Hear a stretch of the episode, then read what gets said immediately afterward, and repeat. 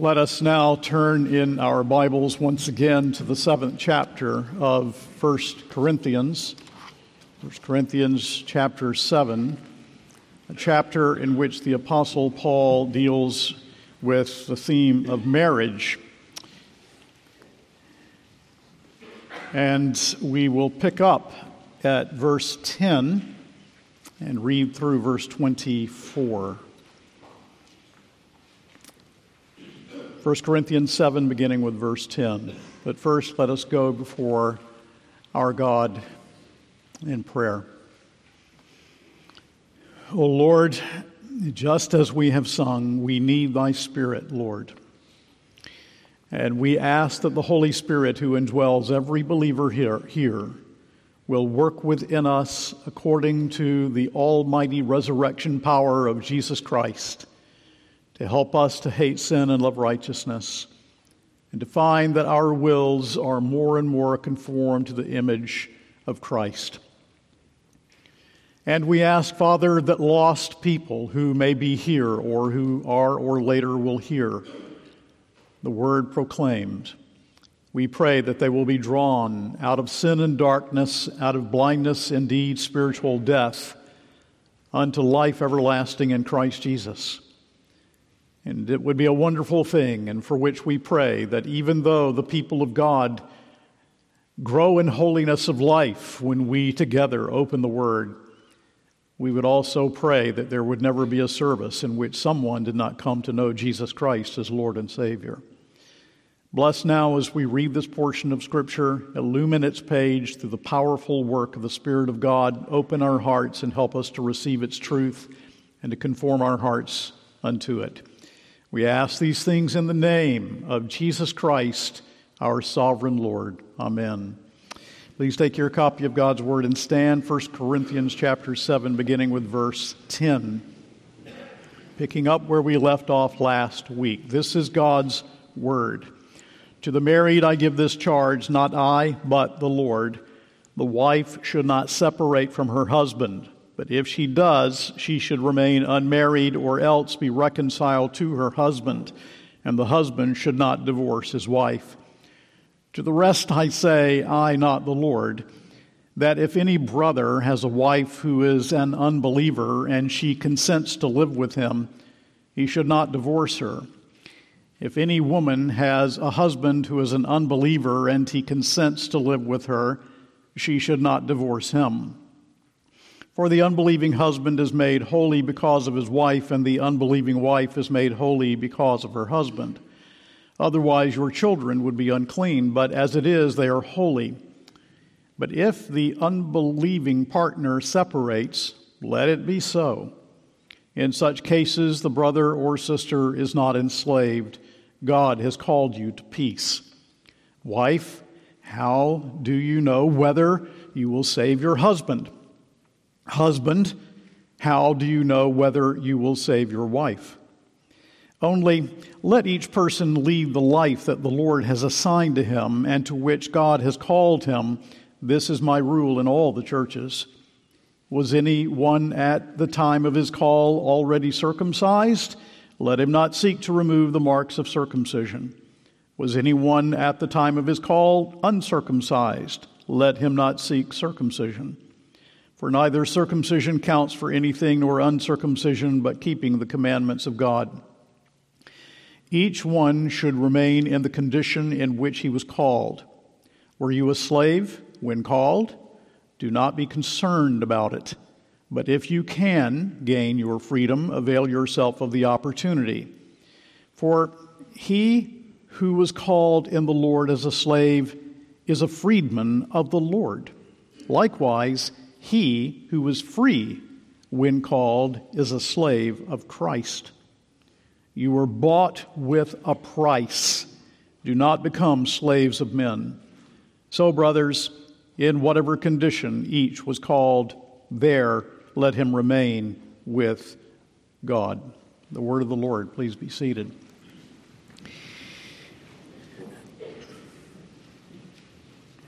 People of God, Paul the apostle, by divine inspiration answers questions in this chapter that were asked of him by letter from members of the church at Corinth. And in this particular place, he is answering questions that related to marriage and divorce and several other matters, all of them having to do with marriage. Now, in those first nine verses we saw last week, these very, very important truths, and that is an extraordinarily important passage for marriage. We see, first of all, in verses 1 through 9, that the Apostle Paul said that marriage is good, that it is one, not the only, but one ordained method of avoiding fornication that marriage calls for ongoing mutual intimacy for the one man and one woman relationship bound together in holy matrimony. And we also saw that celibacy is a gift that not everyone possesses, and in most cases, those not so gifted should seek to marry. Now, Paul goes on and he addresses other questions that have been passed on to him, and he begins with the very difficult subject of divorce. And before we actually move here, let me say that there are those here who have been or are hurt deeply because of some of the issues that the Apostle Paul addresses. This is part of the life of the people of God that needs to be addressed. And in addition to that, there will be questions that the Apostle Paul does not answer and certainly, we cannot say everything that the Bible says about this theme in this one sermon as we are focused upon this passage. Nonetheless, there are things here that are very clear and some that are very hard for us to learn in the heart, and we want to have submission to the Word. So, with that in mind, the first thing we see is divorce. And we find it in verses 10 and 11. To the married, I give this charge, not I, but the Lord the wife should not separate from her husband, but if she does, she should remain unmarried or else be reconciled to her husband, and the husband should not divorce his wife. When Paul the Apostle says here, not I, but the Lord, he means that he is referring to what Jesus said in his earthly ministry. In Matthew 5 32, 19 3 through 9, Mark 10 2 through 12, Luke 16 18, and the apostles in their churches would have known those things that Jesus had taught. So he is saying here, the Lord Jesus addressed these things in his earthly ministry. Now, in verses 10 and 11, he is saying, and here he is speaking to believers or professed believers, a professing Christian husband, a professing Christian wife. That becomes plain because in the next section he's going to talk about a believer and an unbeliever. So here he is talking to two professing believers. And what he is really saying to them is be determined that you will, in your marriage, keep that marriage until death you do part. He's addressing professing Christians, and Jesus taught that adultery broke the covenant and was a legitimate reason for permissible divorce. Divorce is the result of sin. However, not all divorce is sinful. Some spouses have a biblical reason for divorce, namely, when one party has been unfaithful through adultery. This is a biblical reason that divorce may occur. Sinfully divorced parties, however, where there was no adultery and, as we will see, no desertion, sinfully divorced parties are commanded to remain unmarried by God Himself through the Apostle Paul in verse 11 and should seek to be reconciled. Having divorced sinfully, they should not add to that by marrying, they should seek reconciliation for the marriage. Why? Because Jesus said that what God had brought together, let no man separate, using the word here, chorizo, meaning separation by divorce. Do not allow into your marriage, the Apostle Paul is ultimately saying, underneath it all, do not allow into your married lives that which will destroy marriage. And I want to say that we cannot divorce this chapter from what Paul the Apostle has said earlier in the book when he set up the whole book with his discussion of the word of the cross. Surely he means for us to remember that as we work our way through everything that he is saying here by inspiration. Christian homes and marriages are endangered to the extent that we are forgetful of the cross of Christ. If we glory in the cross, husband and wife, if we are focused upon Christ who shed his blood for sinners, then our marriages will grow and grow in godliness. If you will, keep your mark here, but turn to Malachi chapter 2. This is the last book in the Old Testament. And in Malachi chapter 2, uh, the Lord is bringing a rebuke of those who have profaned the covenant of grace. And he gives a couple of reasons for the, the severe rebuke that he brings. But beginning in verse 13, he gives a second reason, and it's there we're going to focus. In Malachi 2, verse 13, where God says, And this second thing you do, you cover the Lord's altar with tears, with weeping and groaning, because he no longer regards the offering or accepts it with favor from your hand. But you say, Why does he not? Because the Lord was witness between you and the wife of your youth, to whom you have been faithless, though she is your companion and your wife by covenant. Did he not make them one with a portion of the Spirit in their union? And what was the one God seeking? Godly offspring. So guard yourselves in your spirit, and let none of you be faithless to the wife of your youth. For the man who hates and divorces, says the Lord, the God of Israel, covers his garment with violence, says the Lord of hosts.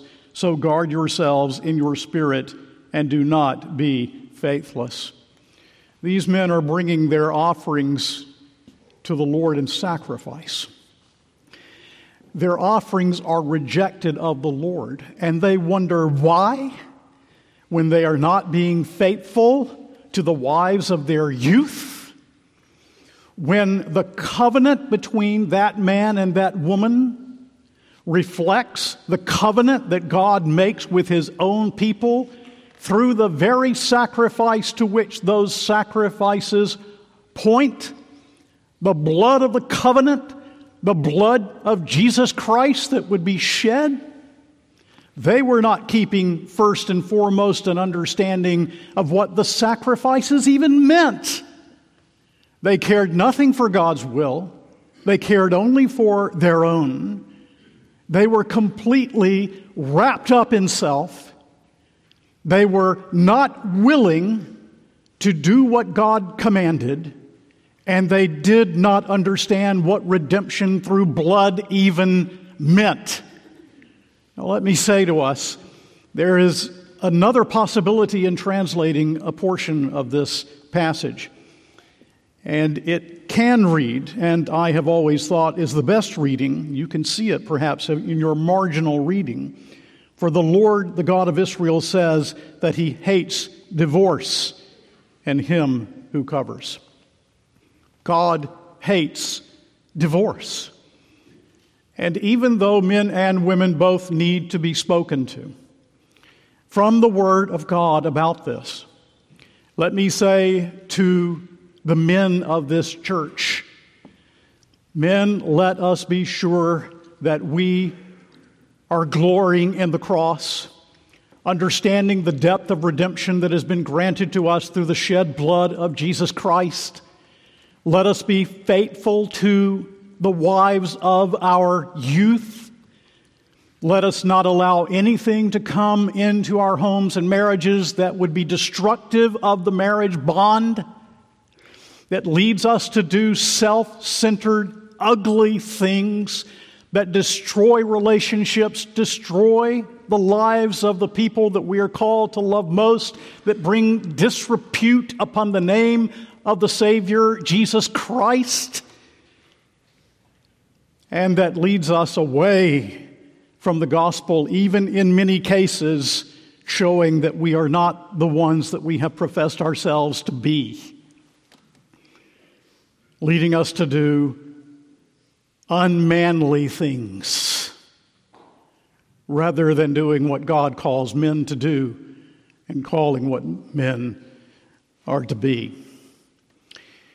Well, that's what the Apostle Paul says, and Malachi, I think, reinforces it. Now, let's see, secondly, divorce among the unequally yoked. Divorce among the unequally yoked. And we find it in verses 12 through 16. So in verses 12 and 13, the apostle says, To the rest I say, I, not the Lord, that if any brother has a wife who is an unbeliever and she consents to live with him, he should not divorce her. If any woman has a husband who is an unbeliever and he consents to live with her, she should not divorce him. And so he's dealing with the matter of, and the Lord Jesus did not address this in his earthly ministry, which is what he means when he says, I, not the Lord. Paul certainly, of course, is writing as an apostle by divine inspiration. So the question is that has been brought to him is what if an unbelieving spouse is willing to remain in the marriage with a believer? Many may have come to Christ and their spouses did not come to faith in Christ. They remained, they remained unconverted pagans, thinking and living as pagans live.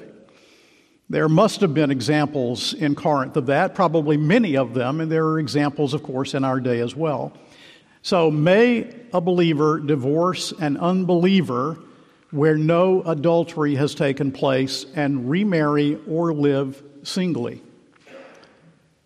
They may want the sorts of marriages they see with other Christians around them. They may want to be out of a very, very hard and difficult situation, and that's understandable.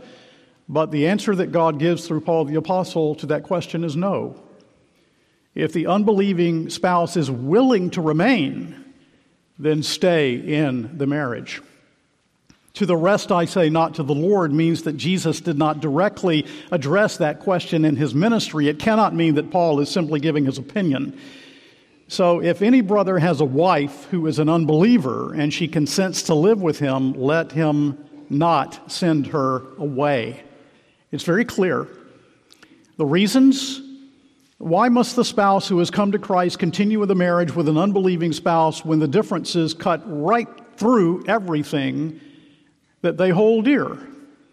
When one is a believer and one is not, one is born again, one is not, one is a child of God, one is not, one of them has the mind of Christ, one of them does not. Why must they remain together? Well, even though the Lord is not required to give us reasons, He does here. He gives us reasons. And the first reason is consecration. He says in the first part of verse 14, For the unbelieving husband is made holy because of his wife, and the unbelieving wife is made holy because of her husband. Now, he's not speaking here when he says holy of personal salvation, but that the unbeliever, because of his marriage to an unbelieving wife or wife to husband, is set aside. One Christian in an unbelieving home brings grace to that home.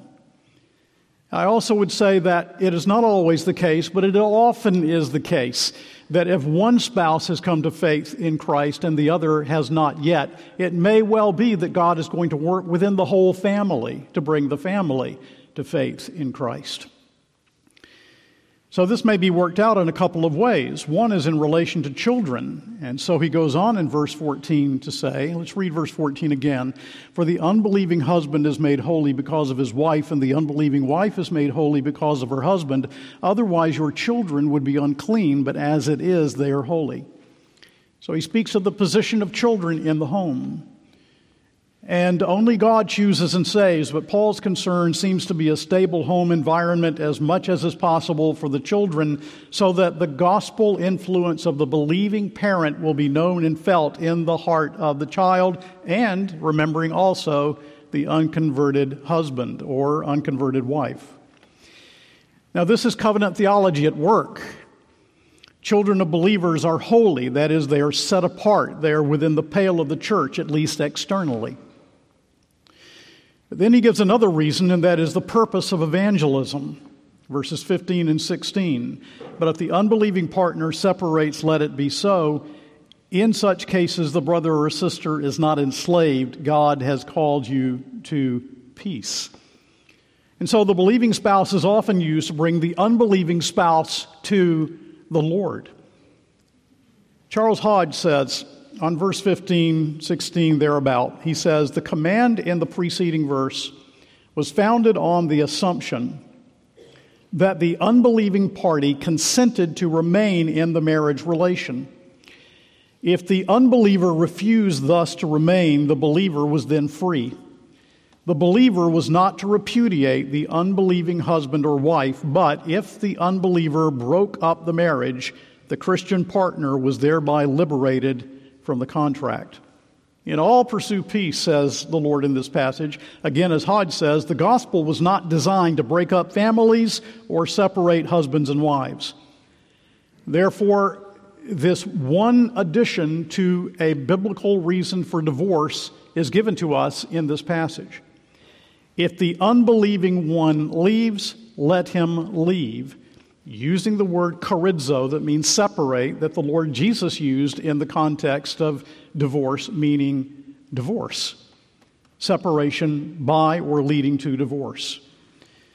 So, very importantly, there are no other grounds given in Scripture for divorce than adultery or willful desertion. Again, Charles Hodge, that great Princeton theologian and exegete, Hodge said, First, because the Scriptures allow of no other grounds, and secondly, because incompatibility of temper, cruelty, disease, crime, and other things of like kind, which human laws often make the occasion for divorce, are not in their nature a destruction of the marriage covenant. The plain doctrine of the passage before us, as well as other portions of the Word of God, is that marriage is an indissoluble covenant between one man and woman for life, admitting neither of polygamy nor of divorce. If the covenant be annulled, it can only be by the sinful act of one of the parties. Now, I suspect that what I just read to you from Charles Hodge seems very strange to us. But Hodge could say when he wrote this, this is the Protestant doctrine of divorce. And he was right. That was the Protestant doctrine on the subject. And with rare exceptions, it was followed by Christians and by the church. But we have developed the idea that what we consider to be compassionate should dictate our actions, and personal happiness is of first rank importance. And we expand out sometimes almost indefinitely the possible reasons that divorce would be acceptable. Therefore, divorce is rampant in the church for reasons that are not biblical, and this is to be deplored. Because the church is not the world, and we should not look like the world, and we should not act like the world. Our standard is God's Word.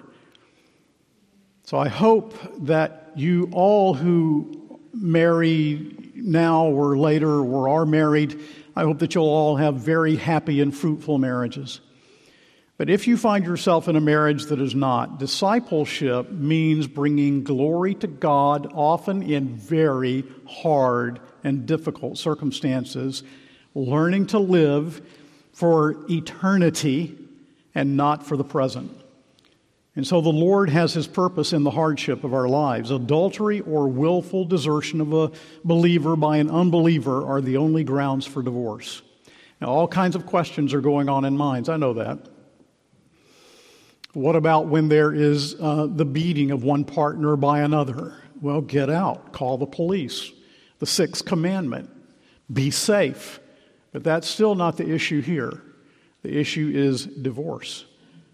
What about the situation when a professing believer deserts another professing believer? Well, that's where church government is so important and church discipline is important because either the Lord will use the discipline to recover that unbeliever, that the professed believer, or it will show that that person is not a believer at all. And then, of course, you have the situation that he is addressing where a believer is deserted by an unbeliever, and it is then permissible. But in all of this, it becomes the calling of the believer to live for the glory of God in hard circumstances. And I'm your pastor. I'm deeply sympathetic with you in whatever hardship you endure. And I have walked with numbers of people through these hard, hard things. But I will tell you something else. I've also known spouses in both situations who have determined to obey the Lord and have become, despite their circumstances, deeply Christ like. Which is one goal, according to Romans 8 28 and 29, of the Lord's work in our life through whatever situation may come in His providence. So let us not be wiser than God. My longing to remove a believer from a hard marriage might result in a person being deprived of what the Lord intends to make that person Christ like and ripe for heaven. Now, these concerns are also addressed in our Westminster Confession of Faith. One of those paragraphs says, and let me remind you that every teaching elder, ruling elder, and deacon in this church subscribes to the Confession of Faith because we believe it to be biblical. All that is taught here we want to be biblical, and the subordinate standard is our confession of faith and catechisms. In 24 6, the Westminster Confession says, Although the corruption of man be such as is apt to study arguments, that means find excuses, unduly to put us under those whom God hath joined together in marriage, Yet nothing but adultery or such willful desertion as can no way be remedied by the church or civil magistrate is cause sufficient of dissolving the bond of marriage, wherein a public and orderly course of proceeding is to be observed, and the persons concerned in it not left to their own wills and discretion in their own case. And so, the civil law today makes it relatively easy to dissolve. And many of us have seen the whittling away, the erosion that has happened because of the broadening out of this concept of reasons for divorce. And the civil law makes it relatively easy to dissolve, legally, that is, a marriage. The Bible does not. And our confession of faith, based on Scripture, does not.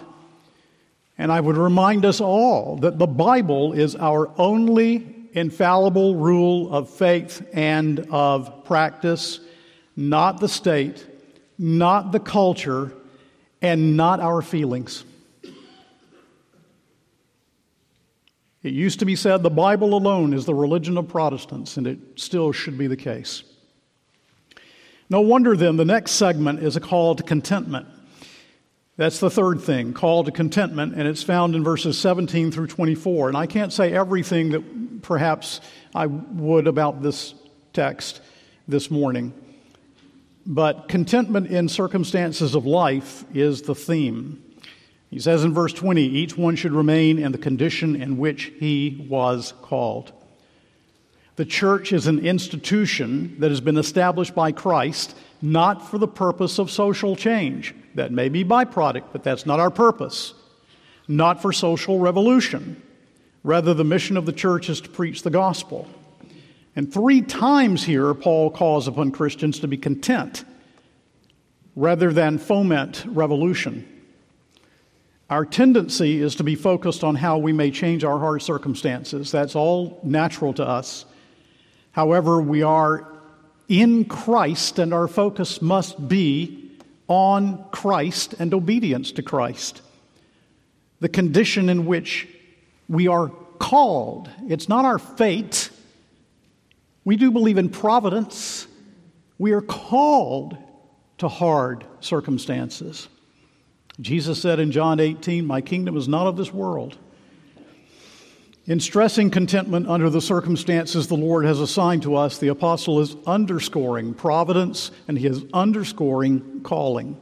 Paul is saying, You are not where you are by accident. God in His providence has purpose in your circumstances. Our goal is to be Christian no matter what our circumstances or condition, no matter where we are, no matter what we face. And a Christian who was a slave, even, he mentions here in the first century Roman Empire, is to not to make freedom his first concern.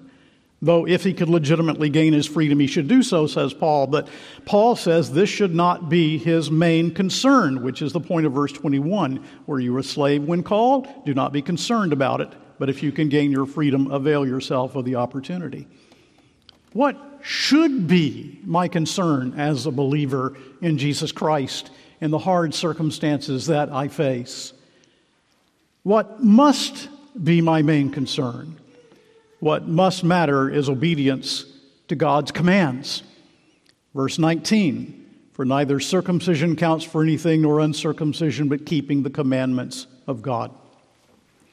And so the saved person, justified by grace through faith alone, is to live for the glory of God and to be obedient to his word. What matters is that we live as those who are free in Christ no matter where in His providence He has placed us. Verses 22 and 23 underscores that when it speaks of the slave and freedom. Again, Hodge. The gospel is just as well suited to men in one vocation as in another, and its blessings can be enjoyed in all their fullness equally in any condition of life. So we're free in Christ no matter what our external circumstances may be, and it's in that freedom that we obey God and His Word. Because He says in verse 23, please look at it, you were bought with a price. Do not become slaves of men. What is Paul saying? We are redeemed by the precious blood of Jesus Christ. Therefore, we must not become spiritual slaves of men following the ways of the world. And here we see that the Christian viewpoint is totally different than the viewpoint of the world. And that's what really stands out to me in this passage. How countercultural this is, how totally different from the way the world thinks. Do we believe that God in His providence has a purpose for where we are? And that we must endure to the glory of God. And can we even do so, if not in happiness, with joy before God? The context then leads us to apply these principles to marriage. And the principles are adultery and desertion being the only exceptions. Remain in your calling. Paul does not say that if you're in danger, you should remain in the house. There are all sorts of questions that I've said that Paul's not dealing with at the moment. But the point is clear. Believe that God in His providence has a purpose for where you are or may be in a marriage that may not satisfy. One of those purposes, surely, is conformity to the image of Jesus Christ. Now, another text that helpfully makes this point we read earlier, Pastor McDonald read to us from 1 Peter chapter 2, 11 through 15, uh, 25. In that passage, you might remember that he says we are aliens, we're strangers in this world. The Christian submission while suffering unjustly, however, even of slaves to whom he was writing, finds favor with God. And Peter says that when we suffer unjustly, it is our calling. It's not our fate, it is our calling. We are called to follow closely in the steps of the Savior marked out for us in his atoning work. He was innocent, silent, entrusted himself to the one who judges justly only through the wounds that heal, addressing slaves. The wounds that heal only through them. Can we follow this example and also recognizing that we are shepherded, he says, by the bishop of our souls, by Jehovah through it all? And then when he turns to marriage in chapter 3 of 1 Peter, the first seven verses, he harks back to what he has just said. And he addresses marriage, taking into consideration, he is saying, the things that I already have said to the condition of slaves. The point is simply that we must learn as Christians to trust God's providence, that we realize suffering also is from the Lord's hands, that we learn to be mute Christians under the rod and learn to kiss the rod. And I think it's the hardest thing that we have to learn. It puts unjust suffering in an altogether different light when we do. When we see that, if in God's providence this is where we are, we please God in Christ, like suffering when we understand that it is our calling and not our fate. We do not live in a chance universe. Now, let me bring this to conclusion with pointing something out to us. Notice in verse 23, the apostle says, You were bought with a price, do not become slaves of men. In the prior chapter, chapter 6, verse, the end of 19 and verse 20, you are not your own, for you were bought with a price. So glorify God in your body. Twice the Apostle Paul says this, bracketing these themes for us, saying to us, if I'm purchased with Christ's blood, I'm free from sin and from the dominion of sinful man's approach to life, including suffering, including circumstances from which I cannot extricate myself. I'm still God's freeman in Christ, redeemed by his precious blood by the one who was born in Bethlehem of the Virgin, who walked this earth and obeyed the law that I broke, who suffered in Gethsemane and sweat, as it were, drops of blood on my behalf, who was scourged by men and bore the cross to Calvary. And there on Calvary's hill, Jehovah's wrath was poured out upon the one who cried out, It is finished. And he did all of that for me purchasing eternity for me, no matter what I face in this life. And my spirit answers to the blood of Christ, and the Holy Spirit assures me that I am born of God, and this is why I now want to live for Him. Bought with a price, we shun all that is unchaste. Our bodies and souls belong to the Lord, but also we are free in the midst of suffering, and we are his servants and not the servants of men, no matter what our circumstances may be or how it might appear. So, men demand things of us that we have to do, but that earthly taskmaster cannot control the heart that is purchased by the blood of Christ and sealed by the Spirit of God. And this is behind everything that is written here by Paul the Apostle. He's not saying this out of context of the gospel, out of context of all that he has said about the word of the cross. And he makes that plain in chapter 6, verse 20, and repeating it in chapter 7, verse 23.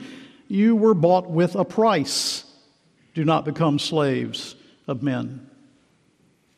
And so let us also be determined that we will not follow the world's view of marriage, but the Lord's the earthly pain and sorrow and distinctions will soon pass away, and then, then, people of God, we will realize what it means that we are redeemed at the price of blood and we belong and have belonged ever since He died for us to Him.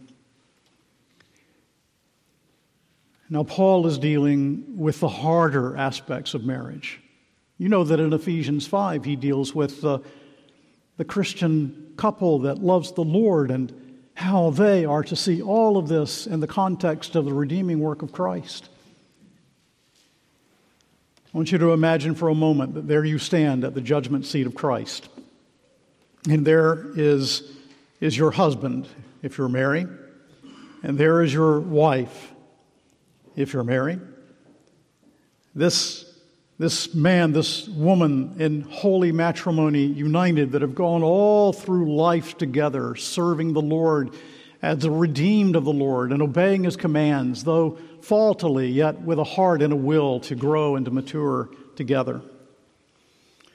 And the wife at the judgment seat, imagine her saying, Oh, Savior, I'm so thankful that I was given this man in thy providence. He loved me, and he showed it. And he guided me to Jesus. And he prayed with me, and he, he helped me to become the woman of God that, that I, I, needed to be, that I might be the wife and mother and the servant of Jesus that I needed to be. And this husband says, Oh, I'm so thankful for this woman. Thank the Lord for giving to me this wonderful wife. She loved me. She served me. She helped me when I was, we married, I was really only a boy, but I grew into a man, a real man. And she helped me patiently to become that man that God would have me to be. What a wonderful wife. And the children are all there. They're all gathered together, you see. And the children, the children say, Oh, Savior, how thankful we are for mom and dad that you brought them together in holy matrimony. It was in the providence of God, it was heaven sent. And, and we are thankful. You know, dad had family worship with us every night. When, when he couldn't be there, mom led it. And every night we sang hymns and we heard the word and we prayed together. And and we, were, we never missed a worship service, again, unless we were really sick, even though we wanted to at times. But we grew into that too. We came to understand what the gospel was all about because mom and dad, they taught us the gospel, they led us to Jesus. And we're saved by the blood of Christ, by the blood of the Lamb.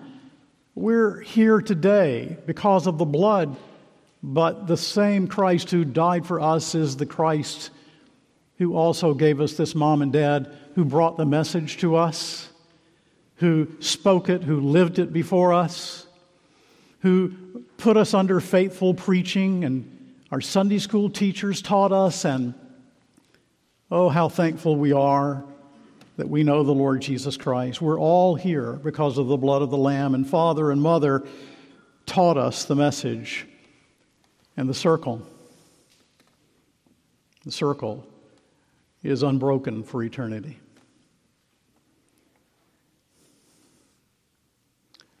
Men, women, those of us married or who will be, that's the kind of marriage we want, don't we? That's the kind of marriage we should seek to have. Amen.